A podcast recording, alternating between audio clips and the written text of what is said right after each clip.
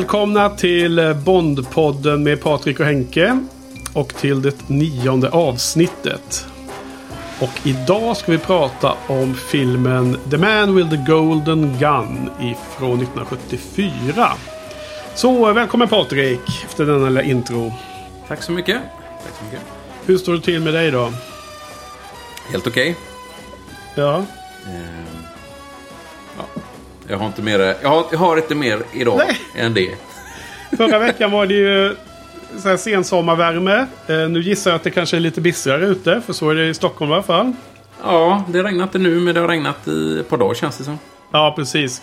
I, igår kväll, i natt faktiskt, så var det ju sån här eh, åskväder precis ovanför där, man, eh, där jag bodde. Där jag bor. Eh, du vet, när man, när man ser blixten och så räknar man sekunder. Ja. Du vet hur den regeln är va? Jajamän. Var tredje sekund är det då en kilometer bort. Ja, precis. Eh, för Ljudhastigheten. Ja, precis. Och det var ju så här, ibland är det jättelångt bort. Men liksom det var verkligen så här att man kom typ till tre eller fyra eller max fem och sen var det bara pang. Liksom. Så att Det var ganska nära. Väldigt mycket regn i natt. Spännande.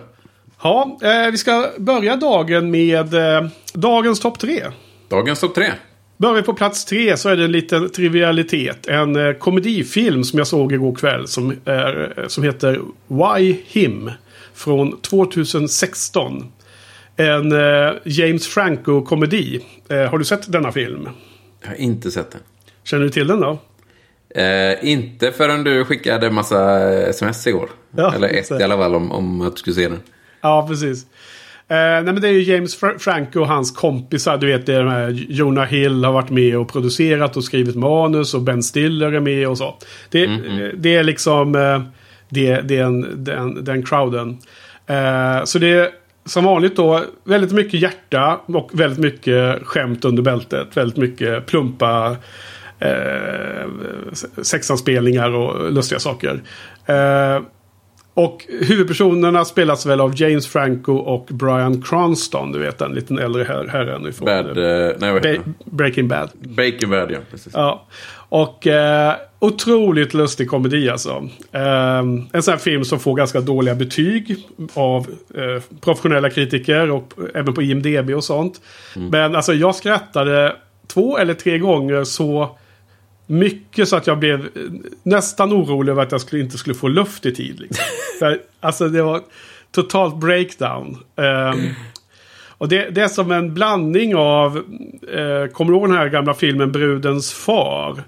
Eh, finns ju många versioner, eller flera. En remake med eh, Steve Martin från eh, typ 90-talet. Ja, ja, just det. Ja, ja vet Sen, jag precis vilken. pappan Mm. då här, Brian Cranston är orolig för dottern som är, har blivit tillsammans med fel snubbe. Och därmed Mm. titeln Why Him. Ja, okej. Och, så, och sen är det en blandning av det här klassikern, du vet, Office Space. Eh, som vi älskar, från 99. Om, som beskriver lite Mm. eh, mjukvaruvärlden. Här är det liksom dotcom-världen med eh, folk som blir jätterika på att göra appar och sådana saker. Liksom den världen lite. Kontra den gamla traditionella businessen liksom. Mer Mm, gamla. Och sen är det en blandning med eh, Eurotrip tycker jag. Lite för den här eh, hejdlösa humorn som är, har inga gränser känns det som. Hur gammal är den här filmen? Nej, Den var från 2016. 2016. Mm. Ja, det var ett tips om man gillar den typen av humor som jag gillar. Eh, punkt två. Lite för musikälskarna. Tre nya releaser på horisonten här. Men som framförallt jag har en spaning på. Vilket är att alla tre, jag kan säga vilka det är då. Alltså Pink Floyd släpper en liveplatta här nu i november. Som, är, som heter Delicate Sound of Thunder. Som tidigare har släppts men nu har den gjorts om alltså reworked, remixed and remastered. Och nu är det då med nio nya låtar.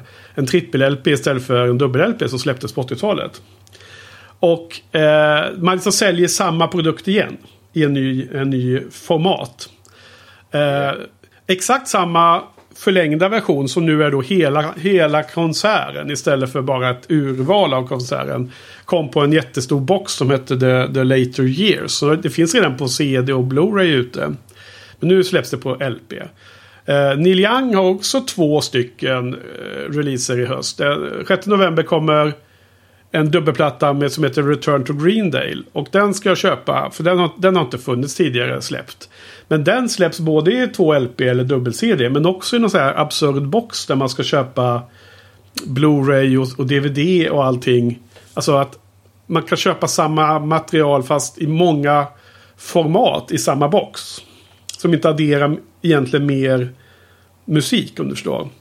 Och sen kommer Neil Young också i november med Archives volym 2. En, en, eh, en CD-box med 10 CD-skivor med en jäkla massa outgivet material. Vilket är underbart. Förutom att det frustrerande nog är två skivor som är helt nyligen släppta som liveplattor. För sig själv. Som då dubbleras i den här boxen. Så boxen kunde ha varit åtta CD-skivor. Och ändå om du hade köpt hans musik de senaste åren på CD så hade du haft precis samma hemma. Så att liksom CD, den här boxen är nu tio skivor istället för åtta. De har bara dubblerat några som nyligen släpptes. Så alla de här liksom... Är man irriterad på det eller? Ja, det blir man ju lite lätt irriterad på. Precis, jag tänkte väl det. Ja, och alltså det, att vara en completist blir bara dyrare och dyrare. Och den här Archives med, från Neil Young, det är ju ännu värre är att dessutom har annonserat att det finns en special edition version av den här boxen som kommer vara dyr nog då med 10 CD-skivor i. Och den säljs bara på hans eh, sajt i USA. Och ska man då köpa den i Sverige så är det ett häftigt porto för det är en ganska stor box. Mm. Sen är det tullavgift. Sen det då försäljningsskatt, momsskatt i Sverige. Sen är det ju moms på tullavgiften också. Absurt mm. nog. Och det, hela blir ju att det kostar liksom typ mellan 30 och 40 procent mer. Än om man ska... be någon av dina kompisar i USA köpa den. Så när du ja. åker till får du ta med den. Ja, exakt. Man får göra något sånt där. Men så att å ena sidan jätteglad för att det kommer nytt material då. Nya låtar, Pink Floyd, en helt ny liveplatta från Neil Young och sen då hela den här Archives. Men det är också det att det är frustrerande nog liksom. Jag vet inte om det är något slags tecken på att eh, när de släpper musiken i fysisk media så ska det liksom eh, fuskas och lura publiken. Lura oss old school guys liksom som ska köpa det på fysisk media. Att betala för samma sak om och om igen. Lite mm. irriterande. Det förstår jag. Det mm. förstår jag absolut. Får jag skjuta in, eh, eftersom du snackar så mycket om, eh, om det här med musik och återutgivning. Ja. Igår gav vi ju faktiskt eh, en av världens bästa skivor ut. Det var 20-årsjubileum. Jaha. Så har de gjort en redux på detta då. Är det Nine Inch Nails eller? Det är inte Nine Inch Nails. Skulle kunna vara Nine Inch Nails om det hade varit förra året. Det var 20 år sedan de släppte sin Pretty Hate Machine. Um, nej, skivan heter Mindstrip av Suicide Commando. Jaha. Okay. Uh, släpp, släpptes, ja, den är en av de absolut bästa skivorna som gjorts. Ja. Uh, så den, var, den släpptes igår. Den är uh, Mindstrip Redux. Då. Vad sa du, 20 år? 20 år, ja. Så den kom eh, 2000? 2000, ja. du kan räkna. Jag kan Bra. det fortfarande. Men, men alltså, vad sa du att bandet hette? Jag hörde inte riktigt. Suicide Commando. Kommando? Kommando? Kommando, ja. Belgiskt. Och är, är det liksom ele elektronisk body music eller vad kan det vara för något? Ja, precis. Av den nyare skolan. Det här var ju den, en av de skivorna som, som introducerade den nyare, hårdare bodymusiken. Det här är stenhårt fast det är bara synthesizers. Gissar jag. Det är, det är stenhårt och det är synthesizer. Det är inte fast. Utan det är... Ja, precis. Och, ja. ja. bra. Bra, härligt. Bra, bra tips. Eh, är någonting du eh, har inhandlat nu då eller? Ja, ähm, ligger, finns på posten på väg från ja, Tyskland mm. antar jag. Okej, okay, bra. Äh, och eh, givetvis på Spotify. Jo, jo. Okej. Okay. Då kommer vi till punkt ett. Och det var ju som du bad om förra gången då. Så, eh, så kommer lite Wheel of, uh, Wheel of Time News här förstås. Som jag har längtat. Ja, som du bad om Härligt. så måste jag ja. göra. Kör på. Så för min egen reread så är jag nu inne, kommit en, mer än en tredjedel in på den tionde boken. Crossroads of Twilight. Eh, anses av många som eh, den svagaste boken i hela serien. Men jag tycker den är riktigt nice. Och framförallt vid eh, den här rereaden så är alla de böckerna som eventuellt diskuteras som svagare eh, eh, visade sig vara mycket bättre än vad jag kom ihåg dem. Så att det, den är väldigt trevlig att läsa om den här serien. Är, Men, är det, för, är, för fråga, är, det, är det bara för att du vet liksom vad de här händelserna i de här böckerna kommer leda till? Att ja, det är därför som det... Mycket det. Därför att de, an, när de här böckerna precis i mitten av serien blev kritiserade var det nog för att folk visste ju inte hur, om och när hela eh, serien skulle ta slut. Det är samma problem som med eh, George R.R. Martin nu. Att, att mm. fansen till Game of Thrones eller vad heter den? Song of Fire and Ice heter väl bokserien egentligen. Va? Mm. Att, att den liksom inte har något slut. Kommer det något slut och så? Alltså det, det lämnar utrymme till fansen att börja bli irriterade och ha massa åsikter om saker och ting. Liksom. Mm. Men nu när jag läser om eh, bokserien då, då börjar jag på nästa bok typ tre dagar efter jag slutat förra boken. Så allting är bara olika faser i en enda lång historia. Som jag dessutom mm. vet har ett slut. Jag vet att slutet är fantastiskt och jag vill liksom se hel, läsa om allt igen. Det är det ena. Man har liksom inte den oron. Därför att det är ett faktum att den här boken fokuserar nästan bara på subplots. Mm. Och, och, är man bara intresserad av huvudplotten då kommer man bli frustrerad av den här boken. Och är det då två år innan och två år efter det kommer nya böcker. Då hinner folk liksom ruttna rejält på att det bara, var inget om huvudplotten. Nej, nej. Men när jag läser i det här flödet så är det de här subplotten väldigt intressanta. Kul att läsa. Man följer favoritkaraktärer och får, får spendera mer tid med dem. Så då är det inga problem längre. Sen det andra är ju att eh, hela bokserien har väldigt mycket eh, föraningar. Eller vad heter det? Alltså eh, saker som han eh, skriver tidigt i serien. Eller mm. olika ställen i serien återkommer. Och ibland många, många böcker senare. Och att börja se, se den väven. Börja, börja se Alltså zooma in en, en nivå se en granularitet liksom med alla de detaljerna som finns i den här väven som man bara anade förut när man läste boken för första gången. Och inte mm. såg allt som hängde ihop. Eh, det gör att man adderar väldigt mycket nu när man läser om den faktiskt. Mm. Men då kommer vi eh, vidare här. Ska jag bara säga att det egentligen eh, news om tv-serien är ju att man har återupptagit inspelningarna i Tjeckien. Och eh, det har jag sett lite nyheter om på Twitter och sånt. Men framförallt så såg jag en intervju med Rosamund Pike. Den skådespelerskan som vi gillar. Du gillar också. Hon är för övrigt med i Bond, Bondfilm senare. Så vi ska en av mina favoriter i Bond. Mm. Ja, så henne ska vi prata om. Hon är riktigt nice. Hon är ju, spelar ju huvudrollen i tv-serien och är också en av seriens producenter. hon var nu intervjuad av sajten Collider. Därför, nyligen var ju Toronto Film eh, Festival. Pågick ju. Så hon, har, har ut, hon är ute nu eh, som spelar huvudrollen i en, eh, en, film som heter I Care A Lot. Som verkar vara någon crime thriller om eh, två kvinnliga, eh, vad heter det, eh, scam artists. Hon spelar en av dem. Och då var hon intervjuad med, tillsammans med regissören om den filmen. Och då så avslutas intervjun med att han som intervjuaren undrar lite om Wheel of Time också. Så det var för en minut snippet i slutet. Och det, då är det ju liksom dels att hon berättar att nu är de tillbaks liksom. Och så. Eh, och nu har de börjat filma igen. De bröt ju abrupt den 13 mars och alla åkte hem och så. Nu är de tillbaks i Tjeckien där, där huvudcentret är för inspelningarna. Och när man ser de här intervjuerna så är det ju slående hur, vilken entusiasm och glädje runt serien hon sprider. Och om och om igen. Och visst kan man vara Mr. Cyniker. Och visst kan man säga att det här är bara promotion. Och det här är bara för att hon ska tjäna pengar liksom och så. Och jag vet att många kommer säkert höra det. Tolka det jag säger nu som att det är bara eh, blaj allt det där. Men jag, har, jag, jag, jag så tycker att man, man, man, man ser ett genuint eh, engagemang för den liksom. Och eh, det enda det här gör är att det höjer mina redan högt ställda förväntningar bara högre och högre. Det förstår jag. Så är det. Men där har du. Där fick du veckans eh, Will of Time News. Härligt. Jag väntar fortfarande på det här eh, datumet då när eh, första avsnittet eh, har premiär. Jag hoppas du återkommer. Det hoppas jag också. Jag väntar mycket på det eh, själv. Okej, okay, men det var lite eh, försnack då. Men vi har ju en film att prata om idag också. Det har vi. En eh, Bond-film. Eh, så vilken film är det vi ska prata om Patrik? Idag är det Mannen med den gyllene pistolen. Aha. Den mannen. Mm. Den mannen. Ja. Den pistolen. Ja. Nej, men det är ju en klassiker. Låt oss uh, fundera lite på... Uh, vad, har vi, vad har vi här då? Mannen med gyllene pistolen.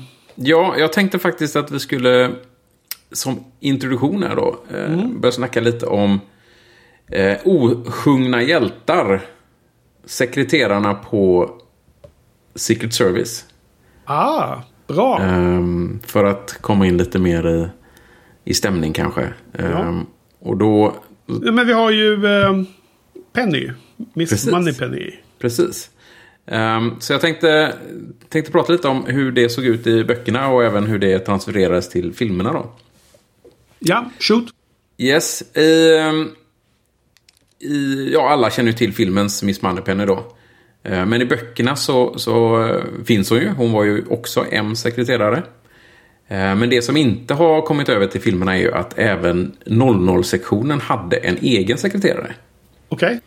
Eh, Och hon hette Louilia Ponsonby. Okej. Ehm, mm. Och den, den kvinnan flörtade rätt eh, vilt och med 00-agenterna och, tillbaka då. Precis som Penny gör i filmerna. Så de har väl egentligen slagit ihop de två karaktärerna till, i filmen då till Miss Moneypenny. Just det. Eh, för Miss Moneypenny i böckerna, eh, där är det inte något direkt eh, flörtande. Eh, mellan dem då. Bond flörtar inte med henne direkt. Och hon får man reda på i ett, ett gäng, filmer, eller gäng böcker in att eh, hon verkar ha någon liten secret crush på Bond. Men nämner det liksom inte. Eh, känns lite, lite fel ändå. Eh, I böckerna.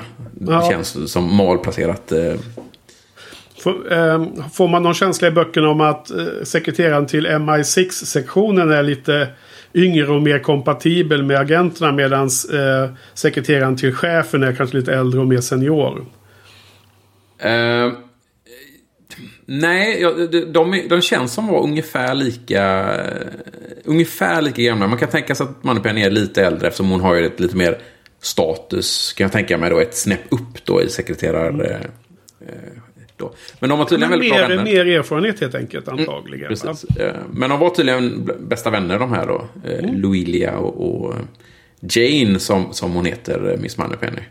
Även om eh, det aldrig framgår varken i filmerna tror jag eller i Flemings böcker. Men ehm, det gjordes faktiskt eh, i mitten av, i mitten av 2000-talet så gjordes det faktiskt tre stycken böcker om bara Miss Moneypenny. Ifall någon är intresserad av hennes liv. Ehm, så. Eh, De, eh, På tal om att eh, sälja skivor igen, om och om igen. För att, eh, Ja, fast det här är ju inte eh, det här är ju- det här är kräm, intressant. Jo, men Man tala om att kräma ut en, en franchise på varenda, varenda liten pens och eh, cent. Liksom. Så är det. Eh, böckerna, eh, när vi kommer till andra böcker så, så kommer vi märka mer av det. Eh, men det som är intressant i alla fall är att den här Louilia, hon, eh, som för övrigt skulle dykt upp i, i Goldeneye i filmen, men de strök henne i, i slutliga manus tyvärr då. Det är jättesynd, jag hade verkligen sett fram emot det. Eh, Men hon, hon eh, vid, vid tillfället ungefär vid eh, i Hennes Majestäts hemliga tjänst så har hon gift sig. Hon har gått och gift sig och eh, lämnar tjänsten. Hon fick barn och grejer. Och då ersätts hon av en kvinna som heter Mary Goodnight. Som är sekreterare i, i Hennes Majestäts och eh, You Only Live Twice. Men alltså, så att det är ju samma Goodnight som den här filmen då, vill du hävda, eller? Mm. Ja, det är det definitivt. Det är det, okej. För att jag vet inte ens om, får man reda på hennes förnamn här i filmen, eller? För jag känner inte igen det. Ehm, Jag tycker alltid att de säger ens Goodnight hela på- tiden. Ja, det har jag inte tänkt på faktiskt. Jag vet att hon heter Mary från böckerna, men... men eh, bra fråga. Um, det står ingenting på IMDB, så bara Goodnight där. Ja, Och fast låt oss det, säga att de inte det säger ska vi något. nog inte lita på. För ibland tycker jag att de är väldigt eh, inkonsekventa. stämmer. om, de, om de har mer förnamn eller inte. Det har inte att göra med om det sägs i filmen eller inte. Verkar som. Nej, så kan det vara. Så kan det Eh, vara. Hur jag, bara, jag var bara jätteförvånad när du eh, här, här i morse sa att vi skulle prata lite om... Och så sa du Goodnights hela namn. Då hade jag ju, det känns som att jag aldrig hade hört hela hennes namn.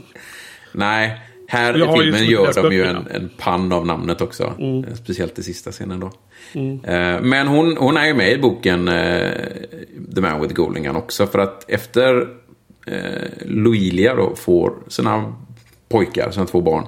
Och då kommer hon tillbaka som sekreterare och då ehm, får Goodnight en utlandstjänst på Jamaica. Fortfarande i Secret Service. Och det är där då som boken utspelas, eh, Golden Gun. Och eh, hon hjälper Bond på fältet, precis som, eh, som hon gör i den här Okej, filmen. så, så det är, de är inte i Asien i? Nej, de, de är på Jamaica. Okej. Att- han, han orkar liksom inte skriva om andra platser. Han bara tar Nej, det som är det är där han bor liksom. Ja. Och, eh, och, men jag tror att film, filmskaparna kände väl det att nej, men nu har vi gjort Jamaica Ja. ett antal gånger och nu, nu är det dags. Ja men det var bra. Bra, Ja. bra tänkt av dem. Ja för det var en, en fråga jag hade lite. För i någon av Daniel Craig-filmerna som inleds med att Miss Moneypenny skjuter Bond eh, med ett eh, gevär när han fightas uppe på taket på ett tåg ju. Ja, ja, just. Ja, Och- väldigt konstigt. Vad hade hon med ett gevär att göra? Jag Liksom, ja men nu sa du att Goodnight var ute på fält. Så att jag bara undrar, är det normalt att sekreterarna också var tidigare agenter eller? Nej, jag... Eh, Goodnight var ju mer en assistent till... Eh, till eh, agent... Eh, vad ska man säga? Sektionschefen där liksom. Ja. Station Jamaica liksom. Ja, för Precis som man såg i Dr. No, om du kommer ihåg. Du hade en stationschef och hans assistent. Och båda blev mördade då precis i Just början det. av Dr. No. jag kommer inte ihåg vad hon hette där. Ja, men hon blev skjuten. Mm, Ja. precis. Ehm, där de för övrigt hade ljuddämpare som fungerar i början på Dr. No. Till skillnad från den här filmen. Jag har inte ens tänkt på. Men vi- det stämmer säkert. till det. Ja. Ja, det är med det är in, introscenen. Men, ehm, ja, men tillbaks. Vilken film är det? Är det Skyfall eller vilken är det eh, han, eh, Ja, han blir skjuten? Och eh, då är ju Moneypenny spelas ju då av Naomi Harris va? Nu Mm. den. Precis. Och då är det som att hon är liksom en helt vanlig agent och sen så får hon liksom lite så här PS3D eller vad fan det heter. Eh, Mm. Posttraumatisk stress. Eh, Och så blir hon ju liksom typ... Eh, eh, får sitta bakom skrivbordet sen istället. Får man, får man en Mm, känsla av i filmen där. Men det, är inte, det har ingenting med bokvärlden att göra, den utvecklingen. För henne. Nej, nej. Nej. Okej. In, inte jag är fall. Bastardiskt om man är en eh, fan av böckerna. Ja, det, det, det görs en del. eh, Det våldförs en del på böckerna. Speciellt i den filmen. Vilket gör att jag... tycker Usch. Usch. Skräp tycker jag den filmen är. Men det kommer vi komma till. Ja, herregud. Lars. Ja, det är bra. Eh, Okej. Ja. Mm. Okej. Ja, men tack. Det lite kul att höra om detta. Det är ju sådana här eh, bikaraktärer som man kan eh, hänga upp hela filmer på när de är bra och liksom viktiga och känns värdefulla för en. Liksom. Mm. De är med När de är väldigt lite. Ja, när de är det. Och de, är, väl- de är inte med så mycket och så, men det kan vara addera jättemycket. Så att inte att eh, glömma eh, viktiga bidrag i en sån här liksom lång filmserie. När man bygger en värld liksom. Lite som Ja, tv-serie. Lite som tv-serier liksom. Där. Ja. Såna här Och det har- återkom... Ja, Ja, nej, i den här världen har vi bland annat Miss Moneypenny, Q och M. Och de, de adderar ju verkligen Ja, värde men- och familjärt. Och att det är liksom att man känner igen... Liksom man, man tänker eh, Adelaide Niska eller eh, Badger i Firefly liksom. De är inte med så ofta men de är otroligt tongivande och lätt man kommer ihåg dem och så här liksom. Mm. mm. Som Lighter skulle kunna ha varit i den här eh, Bond-serien. Ja, precis. Lighters skulle absolut kunna vara det. Men det, de, de förtar lite den effekten av att de inte har samma skådis ju. Och det var det, det du tänkte på också va? Ja, För att liksom, han är ju med jätteofta så han skulle kunna verkligen bli etablerad. Eh, sen är det ju såklart att de redan när de byter skådis som Bond så har de ju redan gått ifrån en slags eh, jo, total, De- total renhet i det då. då. Ja, det stämmer. Men de byter ju inte lika ofta som de byter, Nej. byter inte Bond lika ofta som de byter Lighter. Okej, men du, ska vi börja prata lite mer specifikt om kvällens film? What's the matter? Something came up.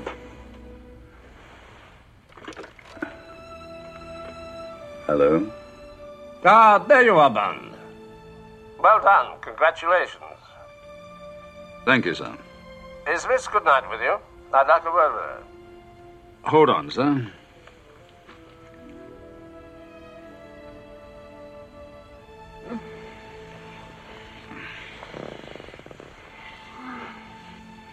Bond. Bond, are you there? Good night. She's just coming, sir.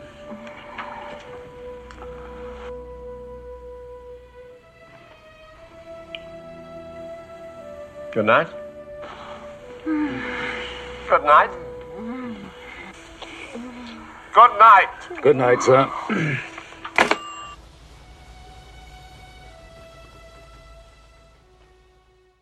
Låt oss börja i i dagens avsnitt här med en mission brief då. Mission briefing Patrik. För, för, så vi inte glömmer av det nu då som vanligt. Utan eh, vad är det här för en film för de som inte såg filmen i förrgår kväll eller igår kväll som du och jag. Mm. Ehm, denna film handlar om att James Bond har blivit en måltavla för en professionell lönnmördare vid namn Scaramanga. Även kallad mannen med den gyllene pistolen. Just det. Av vissa anledningar. Han har, har guldpläterad pistol. Eller ja, Ja, den lär vara han har lite guldpläterad. byggsats där. En liten, ja, en liten eh, pistoler. Hur som helst. Eh, istället för att ligga lågt och undvika det här eh, då, så, så bestämmer eh, Bond sig för att förekomma honom och leta upp Scaramanga istället. Då. Ja. Och sen med i det här spelet finns även en, en högeffektiv solenergiomvandlare. Just Så det. kallade, som alla vill åt eh, Solar Agitator. Ja, precis. Ehm, ja, Solex Agitator heter den. Ja, mm. och det var allt. Eller hur? Jajamän. Ja, precis. Det bygger Lite på bättre. också att Bond vet att han eh, har ju... Scaramanga har dödat en kollega tidigare. Så det finns en del av hämndmotiv där. En Mm. del är att försöka leta reda på den här... eh, Det är lite som en sån här lönnmördare som du vet som Carlos va? I verkligheten. Som liksom ingen visste hur han såg ut. Just det. Mm. Fanns det såna här... eh, Det var länge sedan. eh, mytomspunnen mördare som jobbar för ryssarna eller något liknande. Som man, Ja, det var väl- var- Ja, det också va? Är det samma Men det, karaktär? det, var inte det samma? Det kan Eller- vara samma, ja. ja, ja, ja. Oklart, det kan vara. Men det var ju 70-tal, så att jag menar lite i tiden. Och sen då det här också om eh, oljekrisen och sånt va? Energikrisen. Precis. Precis, och det, det var ju oljekris under den här tiden och det skrev de ju då in i den här filmen för att vara... Vi pratade ju om det att ibland så de försöker hålla sig lite med current events då. Ja, Eh, Så då skrev de in det i manuset. så det är liksom eh, eh, också current events fortfarande då med någon Mm. som skulle ta över eh, monopol på solenergi i världen. Det är som den stora skurk, skurkens idé va? På något Ja. sätt. Han vill ju Eh, sälja allt- monopolrättigheterna Precis. här. Antingen att använda dem då och, och bli, eh, ha monopol eller då att inte använda den då som de här oljeproducenterna kanske skulle Ja. vilja göra. Mm. Okej, men eh, vad tycker vi om filmen på en hög eh, nivå? Eh, vill du börja eller ska jag köra först? Jag kan börja. Ehm, på en hög nivå. Jag tycker idén om att eh, Bond ska slåss mot en, ehm, en kopia av sig själv. Liksom. En, en liksom agenten mot yrkesmördaren. Ja. Eh, det ser vi ju inte speciellt ofta. Och det Nej. tycker jag, jag kan egentligen bara så här, top of my head komma på en film till och det är Goldeneye. Men eh, det, det är, ju, är ju en spännande idé. Mycket spännande, verkligen. Ja. Eh, men det blev ju inte så bra det här. Nej. Filmen är, filmen är ju rätt usel. Eh, jag blev faktiskt förvånad. Jag hade ändå, jag vet att den inte är bra, men jag hade, jag hade låga förväntningar igår när jag kollade på den och eh, Ja. det blev ännu sämre måste jag säga. Det, ehm, den, den, har inte, den var inte bra från början, jag tycker inte den har åldrats speciellt bra heller. Att säga någonting om, om vad som var bra i alla fall är väl att Christopher Lee är bra. Han är alltid bra. Han är bra skurk. Eh, Nick Knack är också bra henchman, tycker jag. Eh, Den här eh, Mary Goodnight då, som vi pratade om, eh, eller som vi pratade om innan här. Hennes karaktär är ju förstörd. Hon har ju blivit något jävla blond våp liksom som springer omkring. Det, man gråter ju när man ser detta. Du hade velat att de skulle ge henne mer respekt liksom. Som kapabel och så. Ja, men vad helst. Hon är ju en agent i den här filmen. Ja, liksom. ja. Eh, Eller, assist, eller även om hon är bara stationerad där och inte agent så, så jag menar, de tar ju inte in vad som helst liksom, Mm. i, i Secret Service. Så nej, I boken. usch, säger jag. Mm. Hon är bättre i bokvärlden. Även om hon inte är fantastisk i bokvärlden så, men hon är ju bättre än det här. Nej, nej, det blir inget bra det här. Nej. Nej, nej, alltså jag håller helt med. Och eh, om egentligen allt du säger. Nej, förresten det gör jag inte. Men jag håller med om eh, huvudsakliga poängen du gör. Att det är jättespännande koncept egentligen med att han skulle gå upp mot en riktigt farlig motståndare. Det skulle man vilja se faktiskt mer av. Eh, man kanske har antydningsvis i vissa filmer där just henchmens kan vara väldigt farliga motståndare. Men det, men det känns inte som att de har dragit... Då, då skrapar man bara på ytan. Liksom. Man skulle vilja ha en, en film där det där huvudsakliga eh, storyn och problemet skulle vara det. Håller jag helt med om. Det skulle vara väldigt spännande. Så det var en missed opportunity. Eh, Ja, Jag tyckte den var olidligt dålig när jag såg den här gången. Ehm, alltså jag somnade ju mitt i också. Och det, jag kan inte ens spola tillbaks. Så. Nej, jag, jag, så- paus, jag somnade också fast jag, jag hann ju pausa innan och sen sov jag en, en timme eller något och sen så satte jag på den igen. Ja, och alltså jag såg den i förrgår. Du såg den igår åtminstone. Så jag, jag har redan glömt många detaljer. Så du får ha överseende med mig om jag kommer fråga mycket om vad, vad som hände här och där. För jag kommer knappt ihåg. Jag menar, de var ju typ i eh, Hongkong där. Och sen så sov jag lite och helt plötsligt var de i Thailand. Jag visste inte ens var de var. Så jag fick försöka... Ja, till slut såg jag det som thailändska äh, gatuskyltar och sånt. Och så insåg jag att ja, men de är tydligen i Thailand. Ingen aning hur de tog sig dit liksom. Och kom inte ihåg något. Och jag menar... Ja, alltså så att, så att eh, det här... Eh, nu har jag inte dubbelkollat här vad jag rankar den i bland de 24 för sju år sedan. Men...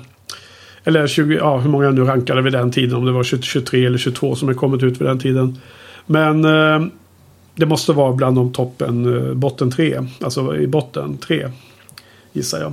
Nej, så att jag var riktigt besviken. Och... Eh, Ja, men alltså, Christopher Lee. Jaha, du, du säger att han alltid är bra. Jag, jag vet inte, jag tycker inte han är så himla bra.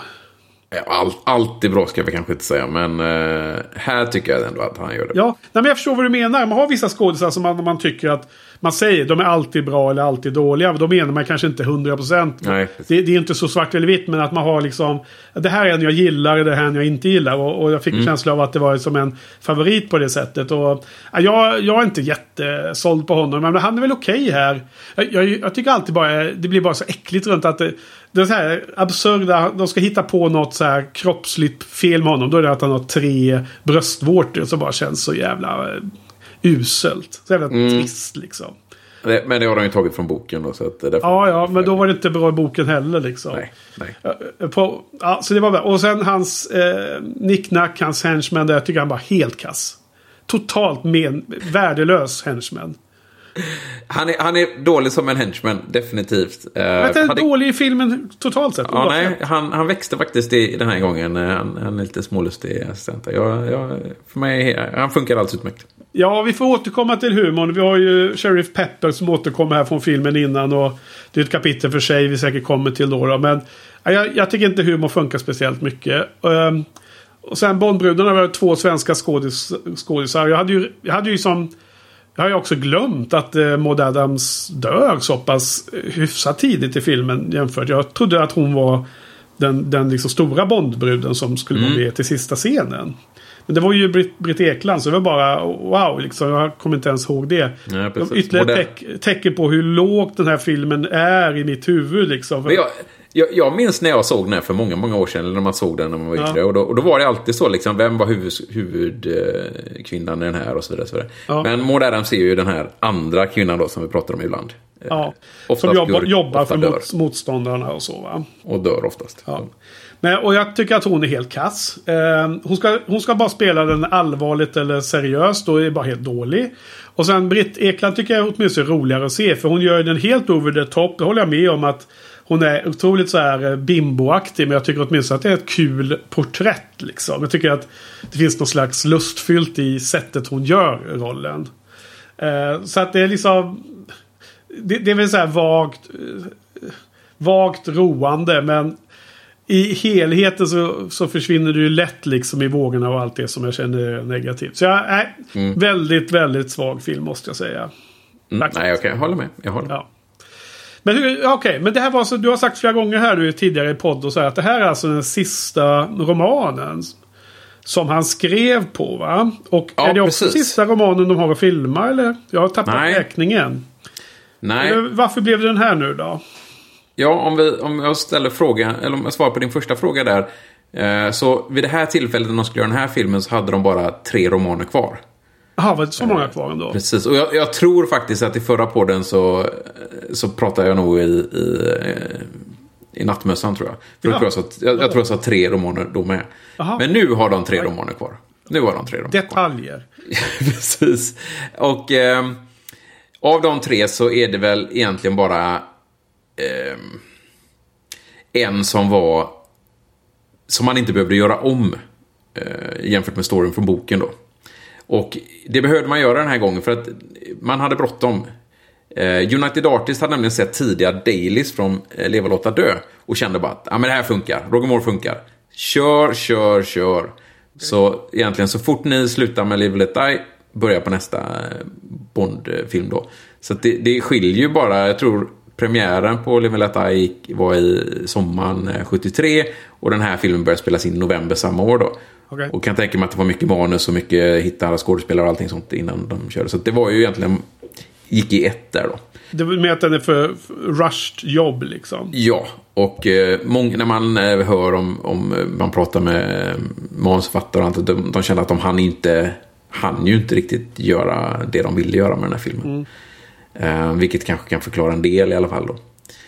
Eh, och då, då kan jag tänka mig att de kanske tog då eh, Mannen med Gyllenpistolen just för att den är, den av de tre romanerna som var kvar var den som man behövde ändra minst liksom från, huvud, från bokstoryn. Okej. Det, är min, det är min gissning i alla fall här. Vilka är de övriga två då? Moonraker? Moonraker och eh, The Spy Who Loved Me. Okej. Och de kommer ju till ganska snart. Ja, de kommer till och uh, The Spy Who Loved Me sa du någon gång att uh, Ian Fleming inte ville de skulle filma va? Stämmer det? Stämmer det? Men det, det, det sker, sket de i. ja, det sket de till slut. Eh, de ville väl, och som du svarade, krama ut liksom. Ja. Eh, men den, var, den är ju helt, eh, den måste man göra om helt. Och det kan Mm. vi ta i nästa podd då. Ja, så att nu är det alltså andra filmer på också dess, dessutom kort tid då som vi har Roger Moore. Och, eh, men vad Mm. tycker du? Har han liksom eh, landat i rollen? Tycker han är bra i den här filmen eller? Roger Moore? Den, ja, den här filmen, manuset den här filmen är i alla fall skriven till Roger Moore. Den förra var ju sk- skriven till Sean Connery, eller hans, hans Bond. Mhm. Och de fick göra en del ändringar. Den här är i alla fall skriven till Bond, eller Moores mm. gentlemanna-Bond. Så att säga. Ja, okej. Ja, och det borde ju vara faktiskt en eh, viktig detalj kan man tycka. Va? Ja, absolut. Och ehm, det är den väl. Den passar väl in, även om filmen inte är speciellt bra och, och utförandet eh, så. Men, men eh, ja, det är väl mer Bonds humor, eller vad säger Moores humor i den här. Inte? Nej, alltså jag frågar lite för att jag är ju lite besviken på Roger Moore måste jag säga i den här filmen också. Det känns som att jag hoppas att det inte är någonting att tiden har flugit förbi och jag inte riktigt gillar honom alls längre. Jag hoppas nämligen att det blir bättre i de kommande 80-talsfilmerna. Eh, Men här tycker jag liksom... Förutom en liten trivia-spaning så tycker jag att... eh, eh, Som nämligen är att jag bara när jag ser honom, hans blick. Lite, lite liksom runt ögonen, lite i någon form av... Känsla jag får från honom är liksom, jag tycker att han påminner väldigt mycket om en ung Clint Eastwood hela tiden. Så det, det känns nästan som att det är Clint Eastwood man ser. Jag tänkte på det flera gånger. att Du vet så här att jag, liksom, jag ser inte fel att det är att jag tror att det är Clint Eastwood. Men jag bara känner en vibb av Clint Eastwood när jag ser hans, hans ansiktsuttryck eller hans blick i vissa scener. Vilket är en lustig spaning för jag har aldrig tänkt på tidigare. Nej, inget jag har tänkt på faktiskt. Nej, nej. Eh, nej, men jag, jag vet inte. Jag, jag tycker att det var att han är ganska kasse. Det som han gör inte... Han, han lyckas inte med sin charm överbrygga liksom många av de här konstiga sakerna som sker i filmen. Han är... Han, han, han är liksom... Det blir dissonans mellan actioninnehållet och liksom agent, agenteriet och hans gentlemannafigur. Jag tycker det är liksom... De, de två väg, världarna smälter inte ihop. De gifter sig inte på ett bra sätt. Det, det är Nej. som i eh, matlagningen att man tar två smaker i en rätt som inte passar liksom. De, de, de, de, eh, gifter sig inte liksom. Man måste ha höga smaker, du vet du. Allt det där va. Mm, ja, jag förstår. Jag förstår. Ja, okej. Men det är så, så jag är lite... Men det, det är väl så att en film som inte blir så bra. Det, det är väldigt många delar i det som, som då därmed inte har blivit lyckade. För det ska bli uh, svagt. Men i alla fall, uh, skitsamma då. Ska vi gå vidare? Mm, jag kan bara nämna det att eh, vi pratade ju innan att de tog in Current Events med energikrisen här. Ja, och ja. eh, sen gjorde de även det de gjorde med eh, Black filmerna i Leva, Leva Låta Dö. Så Just det. här har de nog sneglat på martial arts-filmerna som, som Ja. började komma här. Bruce Ja. Lee var ju väldigt stor under den här tiden till exempel. Ja, Eh, och då det. kände de det att ja, men vi slänger in lite sånt också. Vi är ju dessutom i Hongkong, liksom, eh, Ja. eh, huvudstaden Eller, av, av det är de här därför vi åker till Hongkong, gissar jag. Kan vara så. Vem vet? Som du sa vet? att de var i Jamaica egentligen i boken. Mm. Så de måste ju välja något ställe ska de då ha med martial arts. Men det är väl också en subgenre, eller en genre skulle jag kalla det förresten. Som du har sett mycket mer än vad jag har gjort gissar jag. Ja, eh, definitivt. Har vi inte pratat om detta? Jo, men vi pratade, när vi pratade om uh, You Only Live Twice, där med ninjor. Pratade vi lite grann Ja, om detta. Och just- här är ja. absolut. Eh, Bruce Lee och Jackie Chan och alla de här eh, gamla hjältarna. eh, Det är fantastiskt. Jag har sett mycket, mycket, mycket av det. Hur många går du in och loggar på Letterboxd och i efterhand så vilka du har sett och så? Eller hur många har du sett i denna, av denna sort? Det gör jag inte, men jag, jag kan inte. Det, det är svårt. Men man brukar ju liksom... Eh, ja, Bruce Lee är ju ganska enkelt att se alla hans filmer. Han har väl bara gjort en sex stycken någonting sånt. Och riktiga filmer. Eh, Jackie Chan däremot, han är ju väldigt produktiv. Var väldigt produktiv framförallt när han var i Hongkong då. Eh, han, han fortsätter ju göra filmer nu då, även om det inte är så många. Men det är helt sanslöst. Han, vet, han gör ju sina egna stunts, jag vet inte om du känner till det. Han skadas ju hela tiden liksom. Ja. och det är fantastiska stunts. Alltså, han är med i sådana här bisarrt dåliga komedier tror jag. Ja, Det är det han gör nu. Det, det är lite det han gör. Med, med actioninnehåll och just... Alltså det, det, det, som är, det som är roligt att se hans filmer är just eh, hans... Eh, ja, han- hans actionscener när han använder vanliga eh, items som man hittar liksom och använder det. Och, och han, det är lite så här parkouraktigt, han hoppar upp och ner och, och just att han... Det är helt galet liksom vad, vad han håller på med. Det, Så de bitarna rekommenderar jag de filmerna i alla fall. Ja. Vad heter det? Eh, Bruce Lee, var det han som hade de här eh, Year of the Dragon och sånt? Alla filmer hette någonting med Dragon eller? Eh, nej, det var två filmer som hette eh, Way of the Dragon och Enter the Dragon. Ja, okej. Men det var han Annars- i alla fall. Det var han det, ja. För jag, har sett, jag har sett noll av de här filmerna tror jag. Som du näm- nu nämner. Okej, eh, det känns ju som ett hål vi behöver fylla då, eller? O- oroväckande. Okej. ja, bra. Men du, eh, vad har vi eh, på filmen då? Vad, eh, pre-titles. Min lilla kommentar där är ju att... Eller ska du berätta lite om free titles först? Så, så lyssnarna kommer ihåg hur det ser ut. Ja, men det kan jag. Ehm, det, det utspelar sig på Scaramangas ö. Och eh, det är ett mordförsök. Han Nicknack, hans assistent, har kallat dit en yrkesmördare. En, en gangster från gissningsvis Las Vegas eller någonting. Eh, för att mörda honom. Och eh, de springer omkring i någon labyrint. Och det slutar med givetvis att Scaramanga använder sin Golden Gun för att döda den här... Eh, Självsäkre- Ja, Självsäkra amerikanska gangstern. precis. Det är Med lite- skådespelare från eh, Diamonds of Forever då, han var ju med där. Ja, exakt. Man känner igen honom där ju. Eh, Men, men det som är intressant här är ju då, som vi pratade om i förra, förra podden, var ju att det här är, här är ytterligare en där Bond inte är med då. Han är ju med som en vaxfigur. eh, Som de sen kommer att använda i slutet av filmen då, men... eh, Ja, det är så- faktiskt ganska bra gjort. De har ändå liksom en, gjort en poäng av det här. Från början till slutet. Där han, han sen låtsas vara den här dockan. Och så kan han lura Scaramanga på det sättet. Eh, ja, det stämmer. Han är inte med i, i Living Life. Nej, precis. Nej. Eh, Och det är ju andra filmen i rad då som vi pratade om. eh, Att han inte... Så det, då blir, blir det som en tanke istället för bara en slump menar du? Mm, precis. precis. Men vad, vad, vad kan den tanken vara? Jag vet inte. Eh, varför skulle man inte ha med honom liksom? Jag, vi pratade om i förra podden varför man inte använde det här mer kraftfullt. Att det var en ny skådis. Som de gjorde med Lazenby till exempel. Och de, som de har gjort efter också nu då. Ingen aning. Missed opportunity där och, och här. Jag, jag, vet, jag vet inte. De, de kanske bara ville presentera Scaramanga som någon farlig... Det var liksom en missed opportunity första gången. Och nu kanske man gjorde det igen likadant bara för att släta över att det inte var med förra gången. Jag vet. Eh, eller så man hade inte skriva något eh, bra nog. Eh, eh, ja, det, man skrev ju ändå en scen så, så något skrev man ju. Man, man kanske skulle kunna tänka sig att de tänker att det blir mer spännande att vänta att få se Bond. Ja. En build-up på något sätt. Men då, har man ju, då ska man göra något mer av att när man ser honom första gången Ja, istället. för nu var det bara att han gick in i en dör. eh, Ja. Gick in genom en dörr till M's kontor liksom. Det var ju liksom, inte... åh, reveal. Men, ja. Nej, men jag tycker det är lite roligt. eh, Det är en kul idé med den här. Det är liksom en eh, variant på du vet, Rosa Pantern-filmerna med eh, Inspector Clouseau när han har sin... Eh, eh, asiatiska betjänt som heter Kato. Kato. Kato. va? Kato Ja, Kato, alltså, Kato, som- mm. Som överfaller honom för att hålla honom i träning. För det, det, är, där, det är därför Nicknack gör de här. Det är någon slags gående... Eh, vad heter det? Grej mellan Nicknack och Scaramanga. Att, han, att de nästan som ett vad. Och så ska Nicknack få ärva Mm. allting så fort han, första gången han lyckats.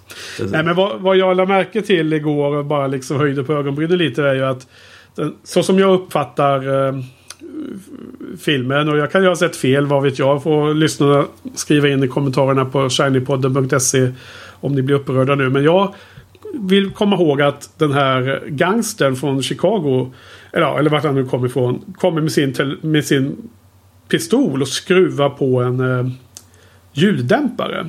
Alltså man, man ser att det är en ljuddämpare på. Eh, tämligen säker.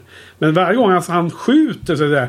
Pjong! Så hör man liksom ri- rikoschetter och det, det pangar jättemycket. Och Nicknack sitter där uppe och säger Du har bara tre skott kvar och såna här saker. Ja. Så att det är liksom Varför satte han på ljuddämparen för det första? För att det var liksom inte ett, ett tillfälle där det var ett lönnmord eh, på gatan och risk för att polisen kommer liksom. Nej, Och för det andra, hur tänkte de? Var det inget du la märke till eller? Nej, jag kommer knappt ihåg ens att han skrev på det. det. Men gjorde han säkert. Det är jag helt övertygad om när du säger det. Eh, Men det är inget jag tänkte på överhuvudtaget. Det är en så liten de- detalj så det är inte därför som filmen är dålig till exempel. Sådana här saker kan jag leva med. Jag tycker det bara var lite lustigt. Jag bara la märke till det. Ja, Ja. Sen då så kommer vi in i en för mig ganska anonym film Bond-sång. Och tillsammans med en titelsekvens då. Vad har vi på detta då? Den, vad var det som eh, sjöng den här låten? För mig Lu- okänd. ja Lulu, brittisk eh, sångerska från den här Ja. tiden. Var med i eh, Eurovisionsschlagerfestivalen och annat tydligen. Okej. Jaha, Ehm. varför valde de inte Kikki Danielsson då? Ja. Hon var nog för ung på den här tiden kanske. Ja, okej, okej. Tänker jag mig. Anita Lindblom. Mm, skulle vara hon då kanske.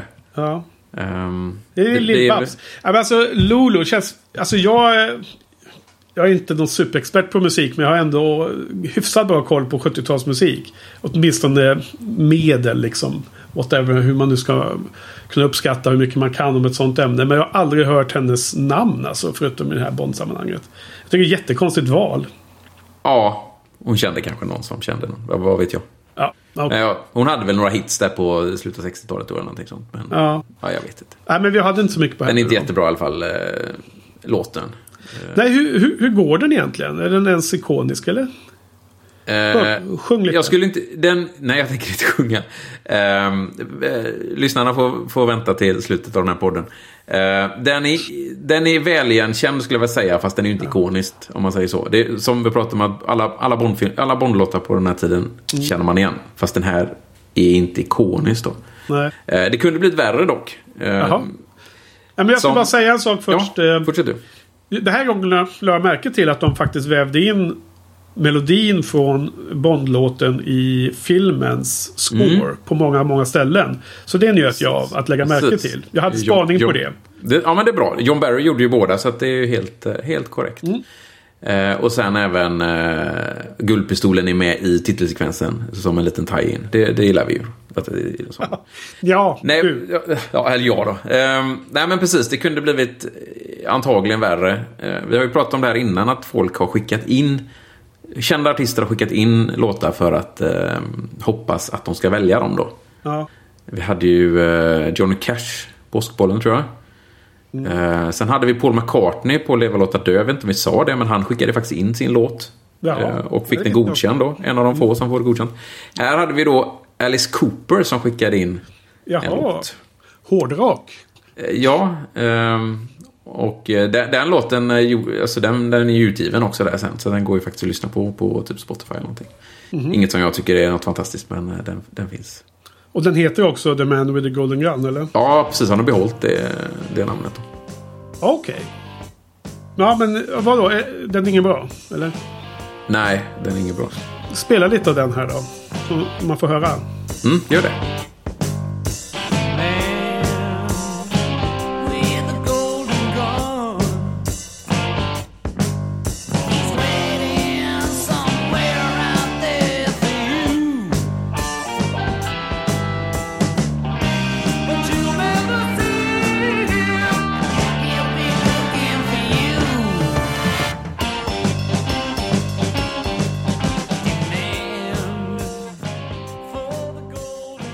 Nu har vi spelat den. Ja, nej, men den var ju... Den var väl sådär. Jag har inte hört Ja, den ännu, det- så det är svårt att säga. Jag har inte klippt in den ännu, så jag vet inte. Jag, jag gissar att den var sådär. Ja, alltså det är ing- inget ont om Alice Cooper. Han har faktiskt en, Nej. en del låtar som man kan lyssna på. Det är ing- inget fel så. Eh, men den här är väl inget. Så. Ja. På tal om det så tror jag faktiskt att det finns någon sån eh, anekdot om Per, per eh, Gessle skickade ett gäng låtar till Paul McCartney. Du vet, eh, han, Jaha. han är ju jättestor fan av Beatles och sånt där. Ja, var detta vet- runt Roxette då? Liksom, Nej, när Gessle var stor? ef- eller var det innan? Efter, eh, efter Ro- Roxette jag. Ja, men jag tänkte det liksom att han, han blev skulle stort. vara ett jag, stort att- namn själv då. då men, Ja, precis. precis. Att han De var ju jättestora. ville Roxette. göra ett sånt samarbete. Men Paul McCartney tyckte att han skrev sina egna låtar liksom. det fick vara, vara bra. Har Paul McCartney någonsin sjungit någon eller Nej. spelat in någon? Nej, Nej, precis. ja, men han sjunger väl Lennons låtar ibland och så live Ja, ja, och så. Men det är ju bara för en slags hommage eller liksom crowd eh, så här, pleasers. Men eh, jag tror inte att han helt plötsligt sjunger en Neil Young-låt så. Eller ja. På tal om det, Neil Young har ju spelat en Paul McCartney-låt live. Alltså, som är A Day in the Life. Men eh, eller ja, det är ju McCartney Lennon. Jag tror hon skrivit hälften var. Men, men jag tror inte åt andra hållet. Men det, det kan säkert någon av lyssnarna ha spaning på. Då får ni skriva in det i kommentarerna det också. Okej då, men du, om vi tittar vidare lite på filmen så eh, vi inleder alltså med Bond kommer till M's kontor. Och eh, ja, det är vad det är. Hatten och allting eller? Nej, inga var hattar, i- inga hattar i Roger Moore. Har Han, har ingen, han kastar aldrig hatten eller? Nej, jag funderar på det. Jag kan inte minnas det. Att, har, han, har han hattar ens, Roger Nej, jag vet inte. Han har så fint tjockt hår så han fryser aldrig om huvudet. Till skillnad från, från uh, flintisen Sean Connery då. Nej, Connery hade ju åtminstone kort hår va? Ja, han har tupé och grejer. Så, men, ja. Har- han det i verkligheten? ja, i alla Bond-filmerna. Jaha, se där. man tänker på, men... eh, Han är ju så stilig, eh, Sean Connery. Men Oh. Roger Moore ser lite mer... eh, Han har långt hår i, nacken och sådana saker. Det är lite mer... det är sjut- det är 70-talet nu. Ja, det ska vara lite wild and crazy. Det? Ja, men vi får ju se att han eh, får den här eh, guldkulan då med 007 inristat. Ja. Eh, och eh, lite av det vi pratade om eh, innan då. Men eh, då... eh, Sen bestämmer han sig då och utforskar det själv. Eh, och då av en outgrundlig anledning, så istället för att använda den kulan som han precis har fått här nu. Ja. Så bestämmer han sig att åka till Beirut för att hämta den kulan som dödade 002. ja. Eh, jag förstod aldrig riktigt varför han skulle dit och göra Men jag tror inte att han skulle också inte bara hämta den kulan utan framförallt förhöra hon som var med vid mordet. Kunde ge extra info. Ja, fast det gjorde han ju inte. Nej, men hon sa väl att hon inte visste mer. Nej, i och för sig. I och för sig. Det kan Nej, jag vet stämma. inte. Eh, Nej, men det kan väl stämma. Att jag, kan få något signalement på, eh, på Scaramanga. Det skulle kunna vara det i och för sig. Ja. Men för att sen är det ju den kulan från mordet som de undersöker så. För de återkommer ju sen till eh, headquarters och något, något labb där som Q och en annan snubbe håller på och eh, kottar Mm. upp sig över kulans renhet och de kan identifiera den. och sådär. Lazar. Lite Lazar! jätteupp- jätteupphetsade där liksom. ja, precis. Men det kunde man inte få reda på från den första kulan som då var så typ obrukad. Då gick det inte att se att det var Lazar. Det är väl klart man kunde se det. Ja, okej. okej. Eh, Ja, ja. Men jag vet inte. Det var, det var lustigt. Men eh, Ja. mm, Just det. Ja, men det. Det är på det sättet han tar sig till Hongkong i alla fall. Va? Eh, mm, Macau är det ju Lazar är då. Just det. Så vad har vi på Macau? Det är alltså en... Eh, låg på fastlandssidan. Och var, Det är väldigt och- likt Hongkong. Ja, alltså, det, det var ju som kinesernas eh, för, svar på Hongkong. Brittiska Hongkongs. Eh, eh, som de skulle ha på egen sida som var på den kinesiska eller? Ja, Jag, är, det måste- jag är dålig på Macau. Jag har för mig att, att britterna hade, hade typ Macau, Hongkong och Shanghai. Och sen så har de släppt dem en efter en. Men jag kan ha fel här alltså. Hongkong har man ju lite bättre koll på. Men de andra två är jag lite osäker Ja, 97 och det där med Hongkong var ju så himla Ja, ikoniskt. Man, man fick lära sig när man växte upp. Det var ju så himla länge till 97. Ja, det var så- så... 100, jag skrev kontrakt på 100 år eller vad det var. Nej, men, ja, men när man själv var ung så tänkte man att 97 Ja. är så lång tid framåt så att det är ju liksom så, så långt så det, man behöver inte ens oroa sig för när det ska ske liksom. Jag tror inte Eh. jag tänkte på den övergången överhuvudtaget förrän just 97 då. När det var helt plötsligt. Nej, men Jaha, vadå händer nu liksom? Jo, nej, men jag tror nog att man tänkte på det. Man gick i skolan och sånt, diskuterade vad som skulle hända. Ja, det tror jag aldrig vi gjorde faktiskt. Vad som hände var ju att eh, nästan alla som eh, hade möjlighet. Som hade engelska språket och hade utbildning och sånt. Flyttade ju till väst eh, innan 97. Och Precis. Många flyttade till Kanada tror jag. Av de som var från Okej. Hongkong. De hade väl någon form av rättighet att åka tillbaka till Great Britain. Så hela, hela Storbritannien och deras... Eh, eh, eh, alla de länder som eh, ingår i deras eh, svärm där. Australien, Kanada och så vidare. Mm, möjligt. Nej, för jag var ju med, jag och Lars-Ola åkte ju till Hongkong i slutet av en tjänsteresa 1997. Eh, efter, Efter? Efter de hade bytt. Precis efter? Ja. Eller vänta nu, ska vi se. Precis före eller precis efter. Det var åtminstone så nära så att det var nästan ingen kvar som pratade engelska. Jaha. Vilket gjorde att det blev liksom ganska bisarrt att vara där jämfört med vad man trodde från sådana här filmer och sånt. Liksom. Där Det skulle vara nästan som en väst fast det skulle vara liksom som en storstad borta i Asien. N- nu för tiden i Kina är ju de flesta storstäderna ser ut som Hongkong var då när vi var unga. Med, med höghus och alla typer av restauranger och franska och italienska. Och vad, man kunde hitta vad som helst. Men när vi kom dit så var det liksom alla som hade haft sån typ av business. De var bara försvunna. Så att det gick inte ens att hitta västerländsk mat. Och jag var så himla spännande ledsen. egentligen. Jag har ju varit Ja. i Hongkong men det var inte så många år sedan och då var det ju... Men då har det återuppbyggts igen Ja, liksom. precis. För att bara- liksom, ja. Att vara där just, just runt den tiden måste ju ha varit väldigt... Eh, en stor besvikelse. Besvikelse givetvis då, men, men spännande så här kanske i efterhand.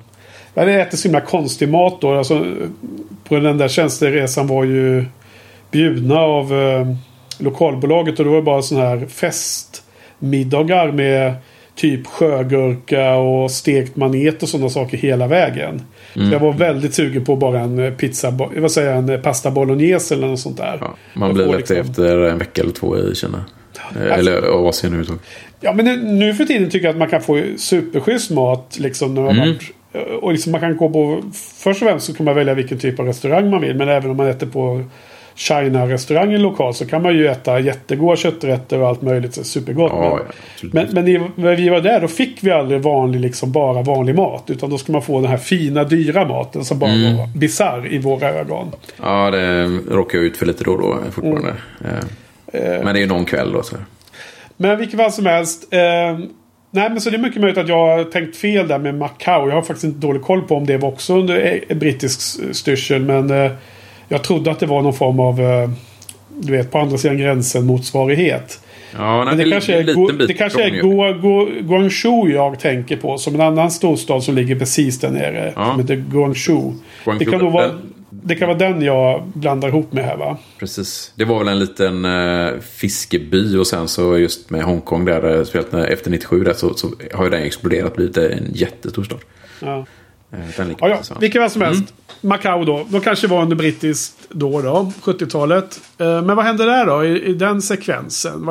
Det, är runt där då jag börjar bli sömnig och bli mer eller mindre disk.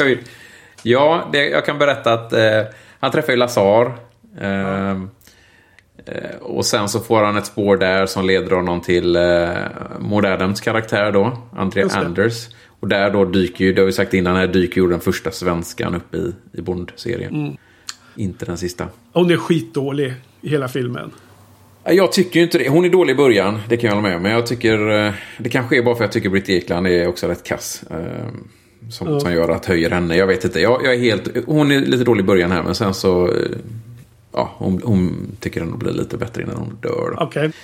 Eh, han förföljer henne till eh, Hongkong då. Tar båten från Macau till eh, Hongkong. Tar väl någon timme där. Eh, där han, Bond, möter upp med Goodnight.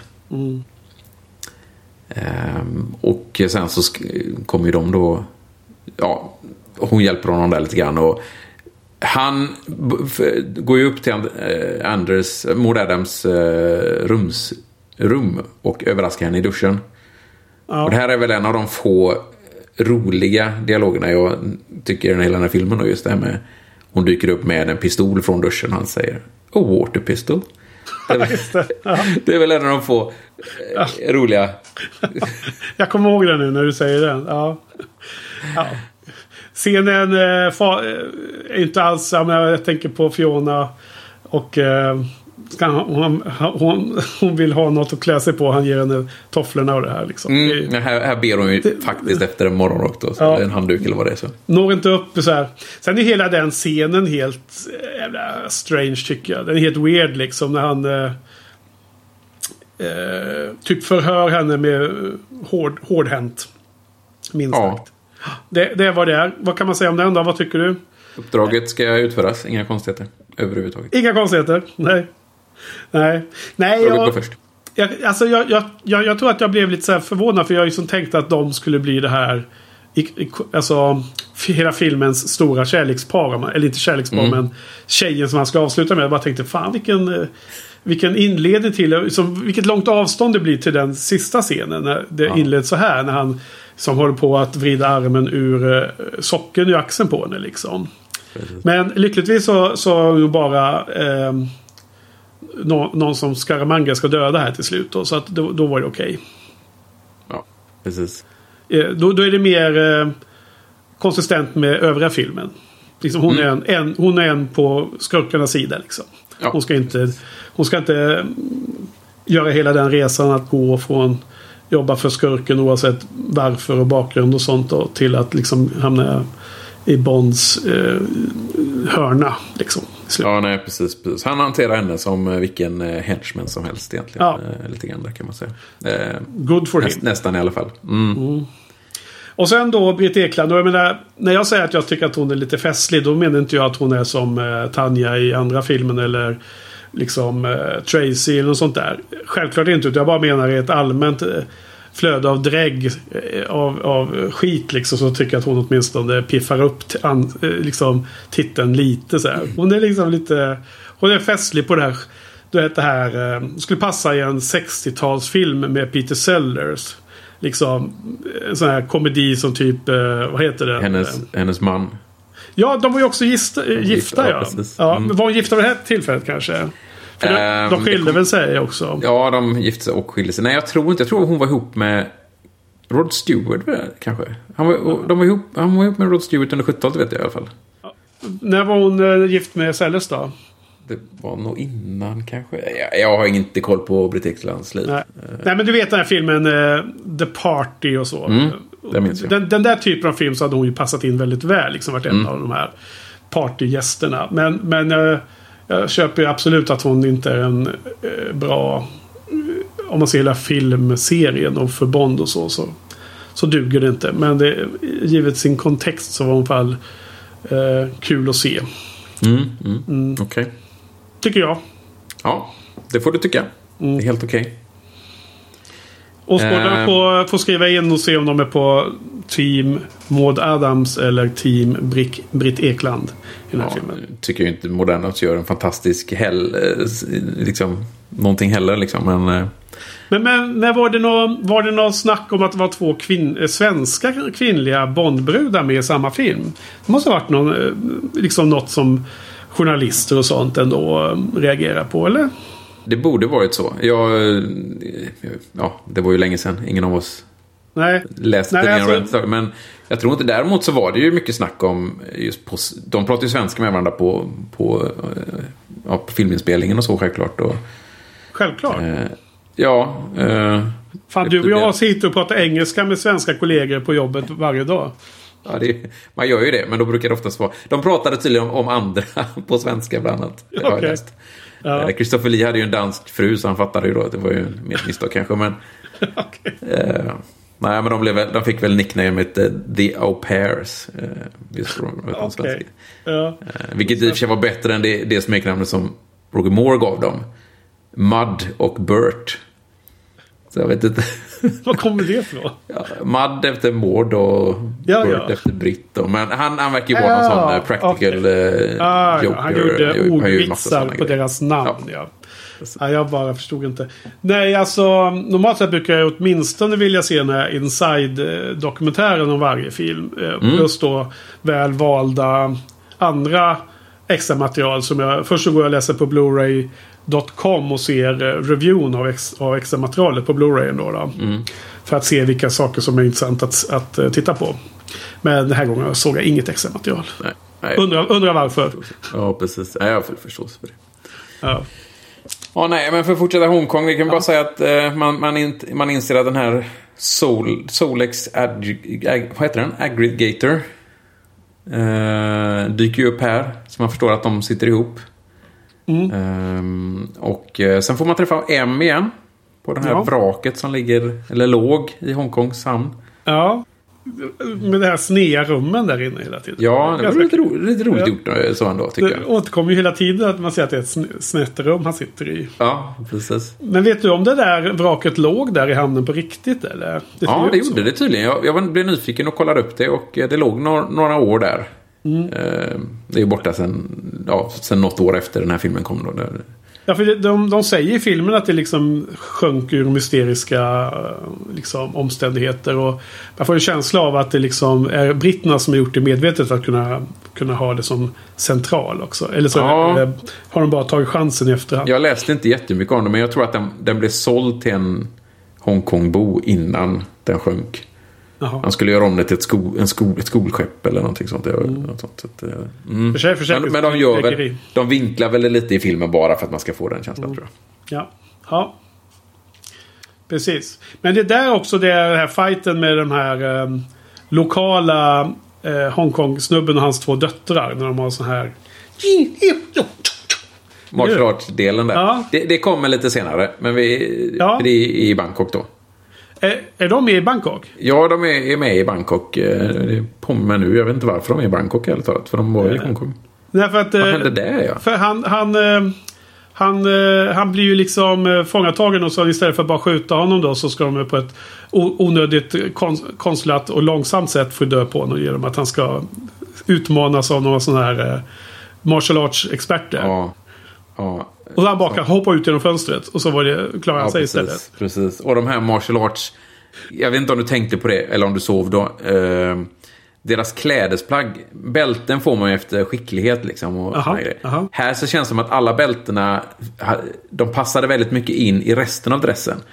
Så det var mer ett fashion statement än en, en grad av skick- skicklighet. Det var dåligt, dåligt applicerat av den eh, kulturen.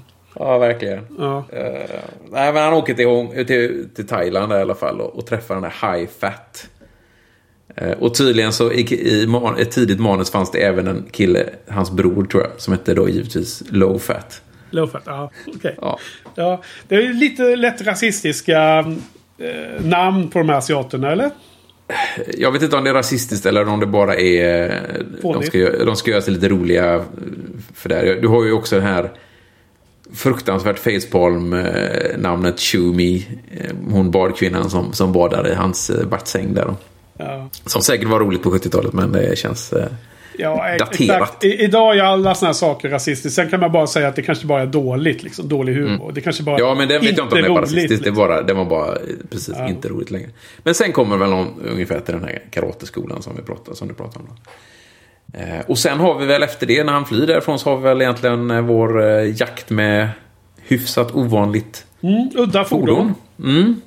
Precis, är det någon slags flodbåt med någon tunn, med en väldigt grund och sen den här lustiga motorn med jättelång eh, hals där. Eller ner, ner till eh, Propellen. propellen ja. Mm, Och, det ser man väl ofta i filmer från, eh, från Thailand. Och Det ska nog finnas där. Jag har ju varit i både Thailand och Vietnam och Kambodja. De här eh, länderna runt där. Så Mm. Ja, det, Kambodja det var jag ju... i alla fall. Så. Mm. Ja, hur många timmar då? det var, var det 47 timmar eller 46 timmar. Inklusive Eh, resan eller? Nej, ja, nej ja, typ nästan. Ehm, ja, det var väl något sånt. Jo, det var väl inklusive resan i och för sig. Men ehm, Det, låt, oss, lå- låt oss gå vidare. precis. Nej, jag Vietnam, åkte Vietnamkriget eh, höll ju på där förresten. Det var de inte jättelångt därifrån. Eh, Vietnamkriget höll ju på eh, för fullt. Bara typ Ja. landet bredvid eller två länder bredvid. Ja, precis. Men de var inte Vietnam rimligen. Men det, kunde, det Nej. kanske var... Ja, det är klart. Thailand hade väl business as, as usual. Allt var väl uppe. Ja, det tror jag de hade. Men de hade väl funderingar på att gå till Kambodja eller något istället. Men på. Kambodja var ju närmare kriget än... än Ja, jag menar Och därför tog de Thailand. Thailand tror jag istället för... Jaha, du menar så. Okej, jag, jag trodde du menade tvärtom. Ja. Att, att uh, teamet uh, hade funderat på Kambodja istället för Thailand. Men det var tvärtom. Ja, Vad tycker du om båtjakten då? Var, var den... Jo men alltså. Du, nu har du haft en ganska bra båtjakt i filmen innan. Och så gör du om. Ja, precis. Det är väl nackdelen. Det är väl liksom problemet med den. Att, att den är som mycket blekare än vad de gjorde ett år tidigare. Verkligen. Eh, sen så skulle man kunna ha gjort något bättre av den också. För nu blir det ju totalt dominerat av eh, Sheriff Peppers liksom goja han håller på och skriker där. Och Ja, där kan vi verkligen prata om rasistiskt liksom. Ja, gud ja. Eh, det Ja. började ju dåligt med hans rasism i förra filmen och här blir det ju... Han var, blev ju jättepopulär. Eh, och därför ville de skriva in honom i den här filmen också då. Ja. Eh, ja, nej. Han tar över lite för mycket där. Eh, på Ja, men även att det, att det slutar med att... Jag menar, du kommer ihåg att du störde dig på att Bond... Sean Connery Bond eh, vände sig om under tre sekunder och tog blommor och släppte på ett lik. Mm. Att det var liksom ineffektivt eh, som agent. Man ska bara åka iväg. Här åker han runt och bemödar sig att liksom riskera bara det faktum att åka med sin båt över den andra. Och för, för att förnedra dem, liksom sänka dem. Han kunde bara fastnat där och bli- blivit fast Ja, hos dem. Liksom. ja. Så tala om icke-agentbeteende. Mm. Så det blir lite fånerier runt det. det. Även om det hade varit bra. Jag menar, det, det, det, det som kan vara lite spännande är de här kanalerna. Att man kan tänka sig att det kan bli olika liksom, Mm. vägar man kan ta. Och hur, hur, hur kommer båtarna mot varandra. Man återvänder det här lite senare i filmer. De åker bland annat till London och så här. Och, Ja, nej, det är inget, ingenting sånt. eh, ja. den här. De, de, eh, det är inte jättebra jakt helt Nej. enkelt. Och, så, det, Men det är lite udda båt i alla fall. mm, alltid något Det finns ju senare, är det, det är mycket roligare, när, är det Octopus när han också är ute och jagar sig jävla vattendrag. Och det är några så här turister som är med som, för humor. Som, det görs så mycket mer med en slags eh, Ja, finess tycker jag. de har något liknande i Octopus. Jag kan inte komma ihåg att det var bra i och för sig. Men, men, Men det när lite, känns som att det är lite mer finess än en sån här eh, Sheriff eh, Pepper som håller på och spyr massor med goja istället. Ja, Ja men det är ju, ja, vi, vi får återkomma till det. vi får till se vad det, Octopus. är, vad det är du menar. Om det nu var det. För jag är, känner inte att det var... Octopus är ju inte världens bästa film heller. Men är bra mycket bättre än den här i alla fall. Vi får väl se när vi kommer dit. Ja. Eh, sämre kan den ju knappast vara i alla fall. Nej. Hoppas. Ja, okej. men sen var- är filmen klar nu då eller? Eh, man kan ju hoppas det. Men eh, det är vi ju inte. Nej. Om man inte somnar då möjligtvis. Eh, nej, men det är... Är de Det- närmare? Ska vi ko- komma till slutscenerna snart? Ja, vi, vi kommer väl snart dit. Men vi, vi ser eh, lokala eh, saker med thaiboxning. Får vi se lite grann. Just Har de det. ju vävt in. Och efter det kommer ju biljakt. Ja, ja. Eh. Biljakten. Ja, ja. Men det är klart vi måste prata om. För då har vi det här Ja, stuntet. Biljakten då, behöver vi inte här, prata så mycket den om. här Men, men stuntet som görs där då, självklart. Korkskruvhoppet. Men det gissar jag att man utför på riktigt, eller? Ja, det här var första gången som man använde datorteknik för att räkna ut hur man skulle köra vinklar och sådana grejer. I Bondfilmerna och, ehm, och utförde på riktigt, ja. De, de har väl, jag tror de har saktat ner det lite, själva hoppet då. Eh, För annars går det för snabbt. Ja, ja. Så det går lite, lite slow motion för att man ska hinna se att han landar. Mm. Precis. Men det är, är inte Roger Moore som kör rimligen, va? Nej, nej, nej. Självklart inte. Det är någonstans eh, driver. Men han, Pepper, sitter, han får sitta med. För man ser att han flyger omkring där inne. Eller? Jag tror, jag tror, jag tror det ändå. Nej, okej. Han har sköna shorts på sig och så den här strumpor som är uppdragna ända upp till vaden. Ja. Hawaii-skjortor. han är härlig. Kan vi, kan vi sluta prata om eh, Pepper nu? Ja, det får vi göra då. uh, nej, men sen är det en annan udda, udda farkost. Det är ju den här eh, lustiga bilflyget. Mm. Var det också någonting man byggde? eh, Liksom, det måste de ha byggt. Uh, Det, det Helt fanns... själv- Nej, själv det, påhittat eller? nej, det var väl ungefär som den här i åskbollen. Äh, Raketmannen Mm. mannen där. Eller, ja, vad heter det? Han hade det där på, på, som en ryggsäck och flög omkring i början Ja, av åskbollen. Så det var ju också, de sökte upp någon som eh, hade byggt detta. Mm. Eh, oklar, jag antar att den funkar. Men det känns ju som i filmen så... När man ser bilen flyga, det måste ju vara en modell för det ser ju inte alls verkligt ut. Det känns Okej. som en liten... Inte- Men jag, jag, jag har inget att verifiera det, men det bara Nej. ser ut som det. Ja, den är ju inte superaerodynamisk men med, med eh, tillräckligt stora vingar ska det väl funka ändå gissar jag. Mm. Ehm, precis. Det finns ju sånt även idag med bilflyg som de håller på att utveckla lite olika startups eh, över hela världen. Jag. Okej. Med syfte, vad ska man ha det, det till då? Eh, för att man ska kunna både köra på vägar och sen eh, flyga, då, tänker jag. Jo. Ja. Ja, ja. Vad menar du? Det, det är grundfunktionen. Men vad är det för någon business case på det? Vem är det som, vem är det som behöver det? Liksom? Vad är det för någon, är det någon militär applikation? Nej, nej, jag- jag folk, tänk- folk som bor i länder där broarna ofta är söndersprängda. Eller vad fan är det liksom? Jag vet. Jag, jag tror att det är för att komma snabbt från punkt A till punkt B utan att behöva åka genom eh, rusningstrafik eller någonting. Ja, taxi till Ja. exempel. Någonting. Ja. Lite oklart. Ja, oklart.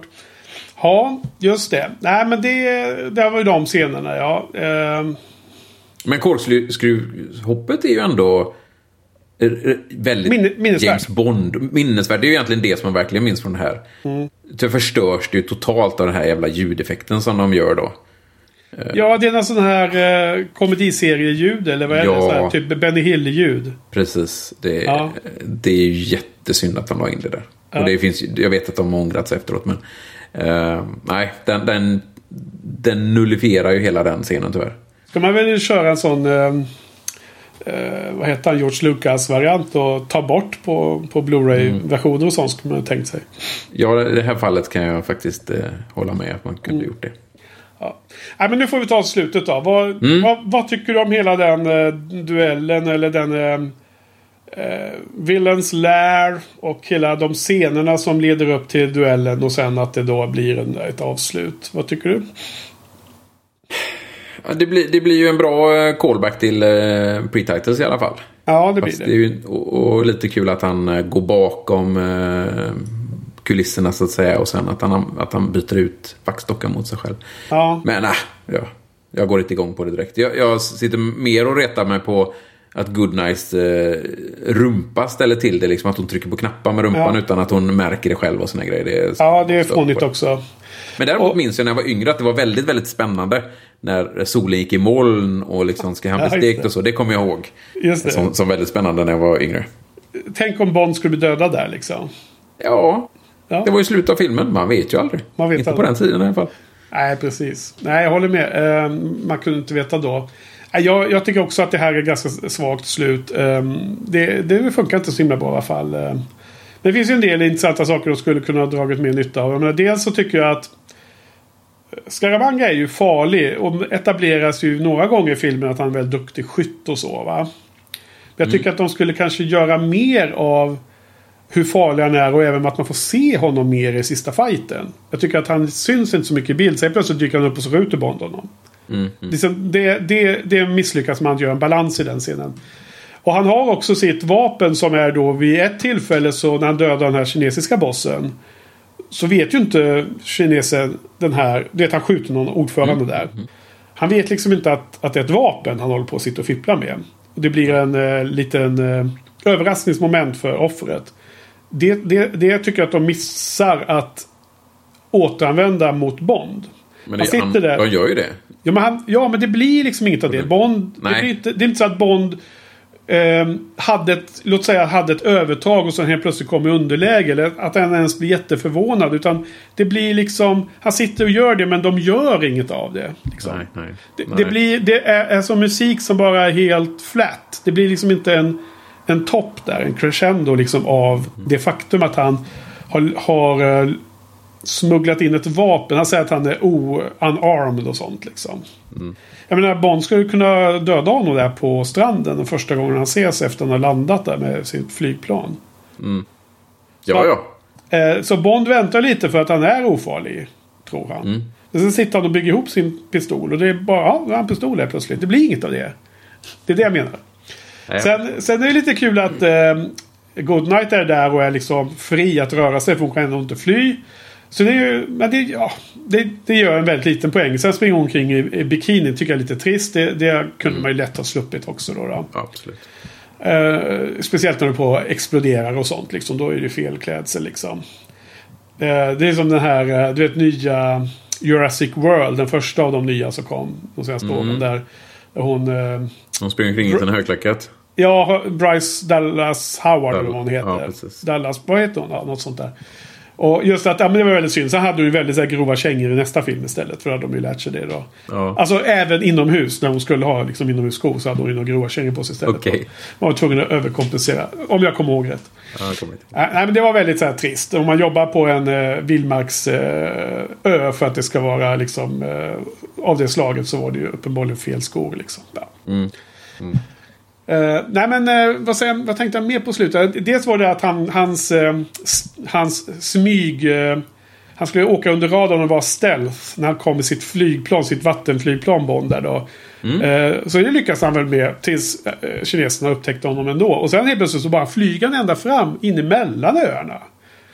Liksom, inte det minsta för att dölja sig. Det var lite överraskande tyckte jag. Det var lite som att jag, jag ger mig bara. Scaramanga kan bara skjuta ner mig med en gång. Som han kunde ha gjort med sin, eh, sitt, sitt laservapen också. Han kunde skjutit med ett konventionellt vapen. Han åker ju liksom helt oskyddad mellan de här... eh, In mellan de här...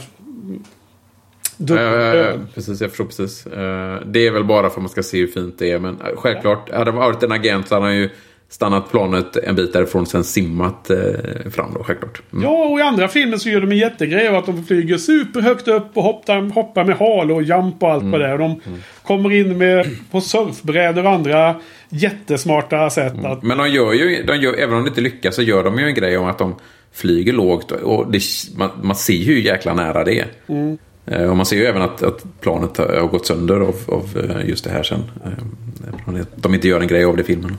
Ja, nej men så... Eh, på något sätt känner jag väl att... Eh, jag inte riktigt eh, tycker att han, Kristoffer Lee, är så himla härlig så att, eller bra eller så, så bra karaktär. De kunde gjort mer med han, det kan jag absolut hålla med om. Eh, och så, sen så tycker jag bara att Nick Nack förstör eh, hela stämningen i någon mening. Och för att inte tala om slutscenen sen när de åker iväg i den här jonken då. då. En stor trevlig båt där då. Och sen den här lilla scenen då när Bond eh, hissar upp honom i, i masten. Ah, jag vet inte, vad tycker du om hela sista scenen med, eh, med Goodnight och så? Vad tycker du om den? Den går bort. Det är inget bra. Den går bort. Nej, den är ingen bra. Nej. Inget Dialog- varken Nicknack eller eh, Goodnight eller M eller... Dialogen med där per telefon. Det, det dyker alltid upp en telefon. Det är inte lustigt. Det är en sån här Bond-grej. Det är bara, Ja, men, det, ja, men precis, det är mål. Skaramangas båt har helt plötsligt en MI6 kommunikationscentral med M. Ja, jättelustigt. Kanske inte så man ska tolka det, men ja, nej, men det, det, det, det är väl i, i par med resten av filmen skulle vi säga. Ja. Ja, Så kan man säga. ja okej då. So far so good då. Vad har vi mer då? Eh, har vi något som vi har, som, eh, som vi har eh, missat att gå igenom när det gäller karaktärer eller uh, trivia runt omkring eller sånt där? Ja, det som är det mest påtagliga är väl att Christopher Lee är styvkusin Marion Fleming. Det- Jaha. Styr, de kände ju varandra. Kusin. Ja, eh, Christopher Lees mamma gifte om sig med Ian Flemings morbror tror jag. Okej. Så de eh, spelar ju golf och så ihop. Liksom. Jaha. De kände ju varandra. Ja. Så det är väl en, eh, en, en eh, sån Ja. touchpoint. Var det, hade det någon betydelse? Var det därför han fick det jobbet? Eller att han ville ha det jobbet och så? Eller skulle jag göra Nej, nej, det tror jag inte. Jag menar, Fleming hommage till Ian Fleming? Det tror jag inte. Däremot så var han ju påtänkt eh, redan som Dr. No. Att spela Dr. No då. Okej. Eh, och det kan ju ha varit Flemings önskemål möjligtvis. Fast Mm. det blev inte så. Då. Men här tror jag det är bara för att han är, var en ganska stor skådis. Liksom. Okej, men du, eh, Location Scouting. Har du varit på någon av de här eh, inspelningsplatserna och fotat? Det har jag inte varit. Här har vi ett av de mest ikoniska Bond-scenerna någonsin. Eller Bond-locations någonsin. Den här eh, som numera heter James Bond Island. Okej, I- som- alltså ö eller? Ja, precis. Speciellt den här champignons eh, liknande eh, eller svampliknande ön då. Eh, men där har vi inte varit och det är ett medvetet val. Den är vad jag förstår väldigt turistig nu. Och sen är inte jag mycket för det här med sol och bad så jag, det har gått bort av den anledningen. Så att, Men är det i Kina? Eller vilket Det är land? Thailand. Det är i Thailand? nära Phuket tror jag. Okej, okej. Nej, för att i filmen är de ju i, på kinesiskt farvatten vid det här läget. Mm. Det är därför han måste smyga sig in och så. Precis. Eh, men det det är Kina, Thailand. Kina som ligger bakom eh, i filmen igen här då. Ja. Eh, och eh, i boken så var det ju Smash som vanligt. Ah. eller eller Ah. eh, Smash var, var det väl inte, men, men det var KGB vid det här laget. Smash hade väl varit, blivit Ah. nermonterad. Men ryssarna där och kineserna i filmen. ja. Som vanligt. Nå- något annat notabelt från boken som du vill lyfta upp? Som, eller någon detalj? Ehm, ja, boken innan var ju You Only Live Twice. Och den slutade ju med att han, om du kommer ihåg det, han, han tappar minnet och Mm. eh, hi- hittar den här texten i Vladivostok. Ja. Och så åkte han ifrån eh, den här eh, ön ja. och för att åka till Ryssland. Och i den här boken så börjar det med att han dyker upp i London och försöker mörda M. Okej. För då har han Jaha. då givetvis eh, blivit eh, hittad av KGB, eller vad det nu hette vid den tiden. Eh, blivit hjärntvättad och sen skickad till London för att mörda Mm. M. Då. Lite Manchurian Candidate över det hela. Så, men han misslyckas ju då och blir återhjärntvättad, vad kan man kalla det? Tvättad igen. Eh, och sen eh, var de inte riktigt säkra på hans eh, status så de skickade honom på ett, ett annat omöjligt uppdrag och det var för att mörda den här Scaramanga då för, som hade dödat ett antal brittiska agenter innan. Inte dubbelnoll, inte dubbelnollor då, men andra agenter. Så det är, väl, det är väl egentligen det som man kan säga om Ja, men intressant filmen, ändå. eh, boken som inte har sagt innan. Kul. ehm, kul. eh, liten insikt i hur eh, kontinuiteten i böckerna hanterades runt detta. Det låter i och för sig som att det var ett stort gap där i bokvärlden som man gärna hade sett att Fleming hade skrivit om. Nämligen under tiden i Ryssland då, då i Sovjet. Ja, han nämner det bara väldigt eh, kort i den här boken. Men, men som sagt, vi pratade innan, den här boken han han ju inte skriva färdigt ordentligt. Så vem vet, han kanske hade tänkt eh, slänga in ett kapitel till om, om den biten. Jo, men ett kapitel. Jag menar att det skulle kunna vara en hel, en hel bok liksom om det. Ja, Det känns mm. som en stor eh, signifikant del i... Eh, men det kanske är lite mer John Le Carré eller eh, Len Dayton typ av bok. Kanske inte så Ja, mycket Ian kanske inte så Fleming. mycket James Bond. eh, Nej, Nej. Det, stämmer väl. Det stämmer. Mer så. Ja, okej. Ja, ja. Ehm, nej, men ska vi... ehm, har du något mer att lyfta? Nej, du skakar på. Mm. huvudet ser jag. Eh, då ska vi eh, tänka på betyg idag. Mm. Och ehm, jag kan börja... Nej men alltså jag tyckte att det var... Det var riktigt svagt. Men alltså... Hela Bond-serien har ju en, en eh, dragningskraft. Det är ju som... Det är så jäkla många filmer som man... Man skulle hellre se den sämsta Bond-filmen än väldigt många andra filmer. Patrik. Mm, det kan jag Så- hålla med om. Så liksom i någon form av... Här är lite frågan vad det är för betygsskala man använder nu igen. Jag vill ju ge den 1 av 5 och det är ju framförallt i perspektiv av att den är så svag. Så, även inom Bond-serien. Men det kanske finns väldigt många andra 1 av 5 filmer som är mycket, mycket sämre. För att jag också är helt ointresserad av genren och sånt. Jag förstår precis vad du tänker. Mm. Så inom Bond-sfären så är den 1 Ja, av 5. och då sett, eh, och annars så... Mm. 1 av 5 om man ska säga sådana filmer som jag normalt sett typ vill se. Så är det, måste den här hamna väldigt lågt. För jag känner mig väldigt osugen på att se om den nu då, om man säger så. Mm. Eh, I, i, eh, på lång tid framåt kommer det bli. Så säger jag. Eh, Så att i det här perspektivet och den här poddningen så får jag ge en 1 av 5 då. Och sen så får det vara med en liten asterix kanske. Ja, ja eh, som jag sa. Men vad tycker du då? Jag var ju väldigt mycket inne på att ge den en etta. Men jag känner att Christopher Lee i viss mån nicknack eh, gör att vi hackar upp den till en svag, svag två. Eh, Två med minus på eller? Är det det? Ja, Okej. stort minus. Precis, och det var det jag gav den faktiskt när jag skrev om filmerna för eh, sju år sedan. Då gav jag en två minus faktiskt. Mm. Så att... eh, Har den blivit sämre sen dess känner du eller? Jag Ja, nu, nu är det svårt att säga det för att jag, jag måste läsa hela texten och känna av du vet, känslan mellan raderna om jag liksom Mm. var lika uttråkad av den som nu. Men eh, jag, det visade sig att den var, kom inte sist i min ranking av de 23 som var då vid det läget. Ja. Det var ju 23. Eh, det finns faktiskt en film som kom sämre på listan. Mm, och den kommer vi komma till. Den har vi framför oss. Ja, jo. Kan gissa vilken det är. Men... Eh, eh, så jag kommer faktiskt inte ihåg. Jag kan inte svara på den här frågan. Men jag tror att jag upplevde den som svagare. Och då måste man inse att jag hade väldigt låga förväntningar. Vi pratade om det mycket förra veckan. Om oket av förväntningar. Och det gör att det blir ännu mer grav situation där man har låga förväntningar och de inte ens uppnår, filmen inte ens uppnår de låga förväntningarna. Nej, det var ju så jag hade här också. Det, Ja. Nej, så det är inget bra. Så att eh, de som sket i att se den här filmen kan vi liksom eh, retroaktivt förlåta och eh, ja, tycka att det var helt okej. absolut. Men nu ska vi blicka framåt och eh, nästa Då film. blir det annat. Då blir det något helt annat. Då hoppar vi hela tre år fram i tiden. Så vi lämnar första halvan av 70-talet och kommer in i mitten av andra halvan av 70-talet. Så 1977 så kom filmen Älskade spion. Som på eh, översatt till engelska fick den namnet The Spy Who Loved Me. Precis. Eh, konstig översättning till engelska va? Var det inte det? Pat- Patrik ser äcklad ut. Gillar inte min... Eh, försökte humor här i slutet på podden. Ja, nej precis. Eh, eh, boken blev översatt eh, till precis samma sak, så det är inte konstigt. Eh, Boken hette också Älskade spion. ja, precis. Ja, ja. Eh, nej, men The Spy Who Loved Me. Och det var ju då den första Bondfilmen jag såg. Så att det här har vi en eh, stor nostalgipoäng för mig. Ja.